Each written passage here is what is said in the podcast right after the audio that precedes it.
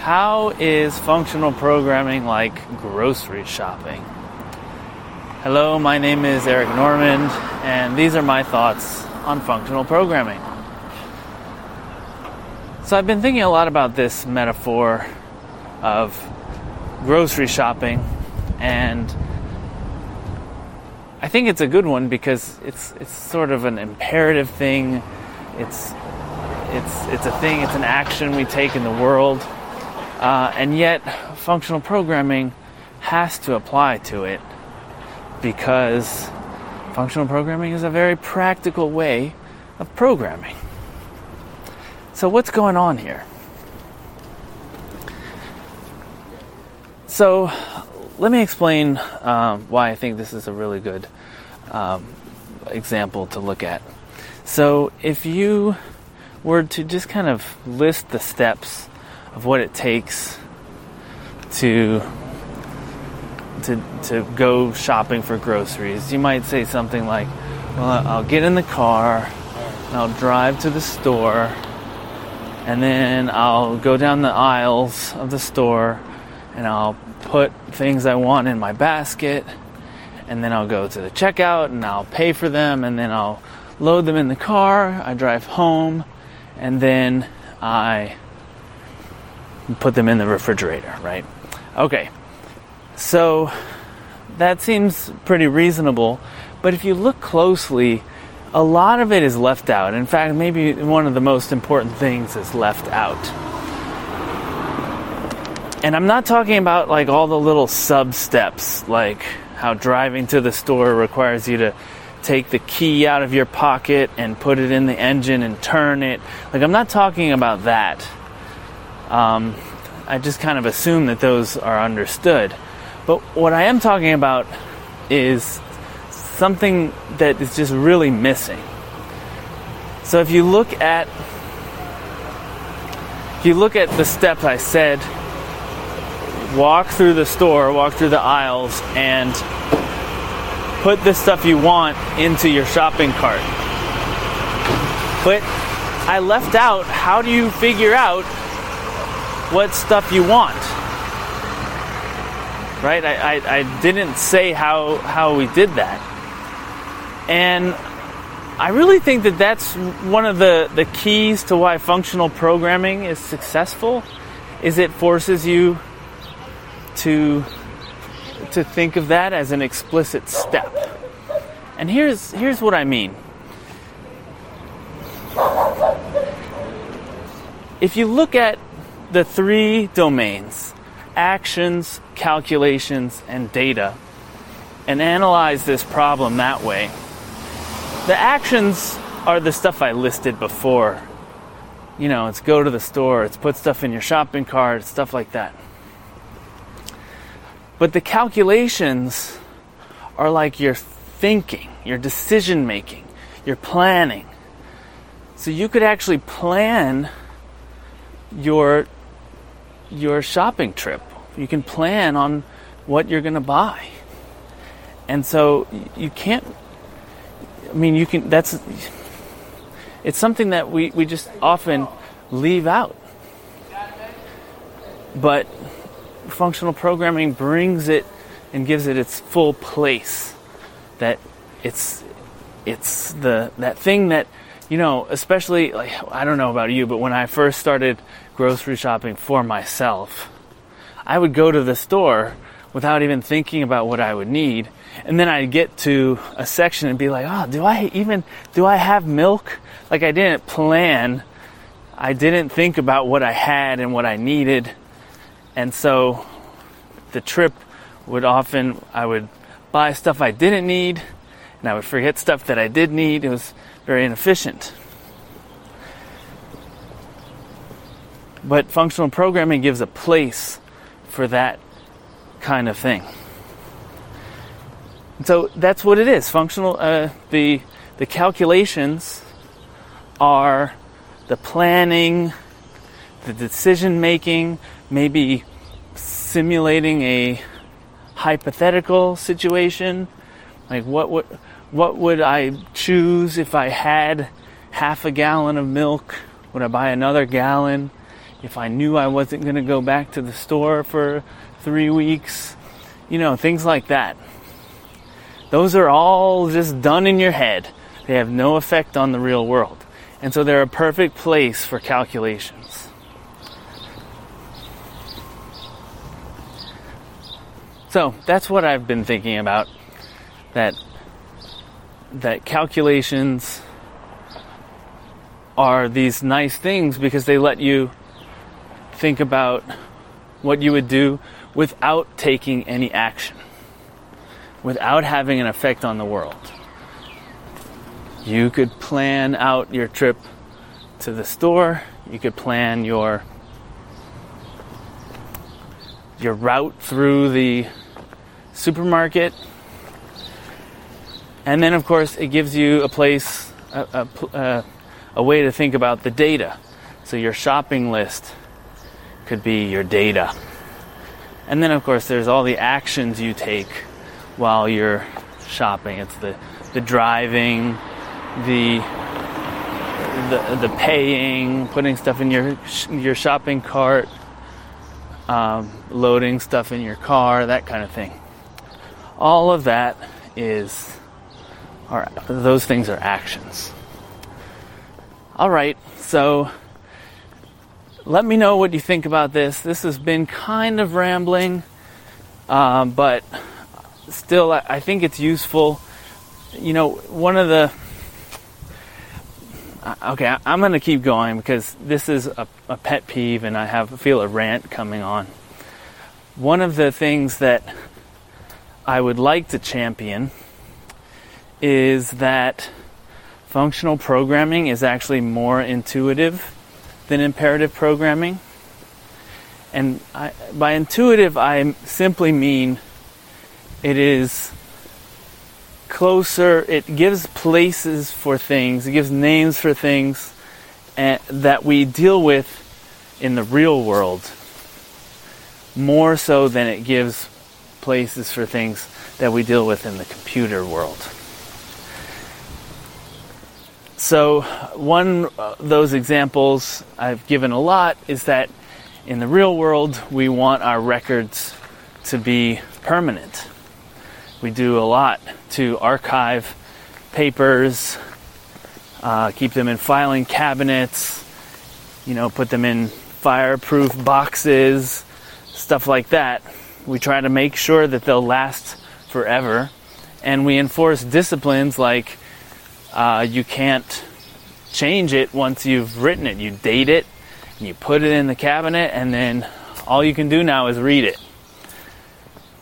Um, whereas people talk about uh, programming languages like imperative programming being intuitive because you're taking steps, right? Except then if you can mutate stuff you know, you're taking steps, but the steps you're given is like, you know, pull this bit of memory into this variable and then modify it again and then put it over here. Like you're not really, it's not really uh, intuitive in the sense that that you've you've learned this since child's birth, right? Since you were born you can you you now understand this thing really well because it's something you've dealt with so many times. And you you have you know object oriented programming they talk about it being intuitive that the classes are the nouns and the methods are the verbs. But first of all that's not that intuitive. Um, a lot of people have trouble with that. Uh, with that, you know, like in school, even in high school, there were there were students in my class, and I went to a very good high school. There were students who couldn't underline all the verbs in a sentence. This was in high school, right? And so to to to say that first that that's intuitive is just wrong. Like it's not as intuitive as the associative property of addition, for instance, because that's something you can learn about the real world by adding, by by playing with rocks, right? Uh, but I also don't think that it's true. So it's, it's not intuitive and it's not true. So uh, the the if you were to take a description of a problem and turn all the nouns into classes and all the verbs into methods, you would not have a very well written system. Okay, it just would not do uh, the job well. So, and and okay, and then even if it if it kind of worked, it wouldn't be in an intuitive way. So, the example I like to give is if you if you were talking about this grocery shopping experience, you might have broccoli, which is a noun, you give it a verb buy. And so what you're doing is sending a buy message to a broccoli. And it's just not what we do when we go shopping. Right? It has nothing to do with the, the actual physical shopping experience. And if you, you know, I know that that's not how real, like, inventory management systems are written and that that's that's fine but that is the rhetoric that people use to justify um, that their language their OO language is more intuitive. And I just think it's wrong. It's just not true. It's not the way that you would write that system.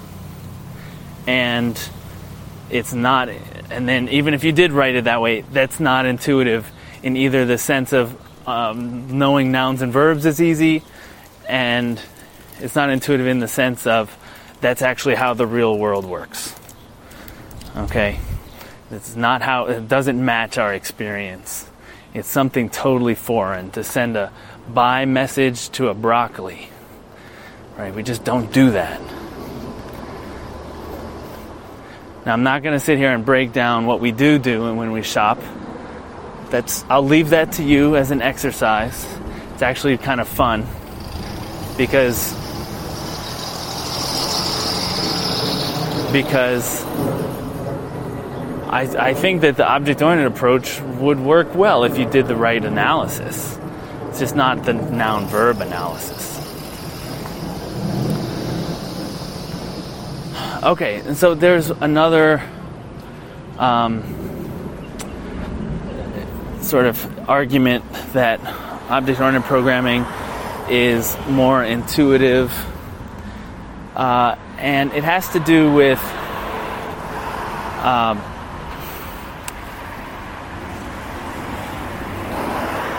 objects, like the world is made of objects that behave in the world. Now, I think that this this is true. The world has objects in it, and um, they behave in the world, and so you're you could think of like the objects and and and what they their behavior is defined by the class and all the methods in that class, and that that is true. Um, but most languages we have do not actually let you define um, real behavior. Let me put it that way. So if you go to Smalltalk, where you had objects drawn on the screen, you could simulate a little, like let's say an ant colony, by making each ant an object, and it would have some kind of like clock ticking so that every tick of the clock it would call this method and that method would move it forward you know do whatever an ant is supposed to do and so then you would press run and it would just all the ants would start walking around and they would look like a real colony of ants and that's very intuitive the ant is there on the screen you increase its x and its y and it moves and it's it, it, it just works really well. That doesn't help you um, when you're actually buying a broccoli. It might help you simulate a, a, um, a, a shopping experience, simulate what it looks like to observe the whole grocery store, right? Where you have an object that's the buyer and they walk around the store and they put stuff in their cart, little pictures of stuff, right? And then they walk, but it's not, it doesn't help us keep track of how much oh, money this, you know, you owe. Like, it just doesn't, it just doesn't work. It just doesn't fit. And, and to, to keep talking about it like it fits is, is wrong the stuff that fits, like if you were to actually finish implementing that simulation of a grocery store, you would have to simulate the sort of back end of the store. The inventory management, the purchasing, the printing of the receipts, the totaling of the, uh, and the money collection, all that, that back end stuff, that could then become your back end of a real store. But you're not it's not going to be the same kind of you know person class with a buy method okay? It's not. And i have a whole talk on on on on these. I, I call them lies in the talk just to have a um, controversial name kind of a, an aggressive name to get more views on it. The talk is called Lies My OO Teacher Told Me. And it's nothing against OO, it's just the rhetoric that and the, the, the ways it, the way it is taught. Um, it's just a bunch of lies. It's just a bunch of falsehoods that that uh, you know you should put a buy method on a broccoli like, why are you even representing the broccoli as an object in the first place? I don't think it makes sense. Um, so, uh, right. So that's why I've been thinking about groceries because I think that to to explain FP, I need to take some problem that is definitely uh, has its imperative um, counterpart. Like, you know, it's just a bunch of effects you have on the world. And but then there's this other part like why would you separate out the the thinking, the planning, the thought process, the decisions? Why would you do that? Well, because that would let, that lets you think about hypotheticals right? Isn't this much more intuitive? Isn't this much more intuitive to think that there's a place for planning? Yeah, anyway, um, thanks so much for listening. Uh, I really appreciate that you're there. I really love it when I get messages from people either agreeing or disagreeing. I get both. Don't get many neutral messages. I guess that's normal. Um, but please, my Twitter is Eric Normand, and my email is eric at lispcast.com. I would love to hear from you. Just send me a message and we'll get talking. I love conversations. All right, see you. Bye.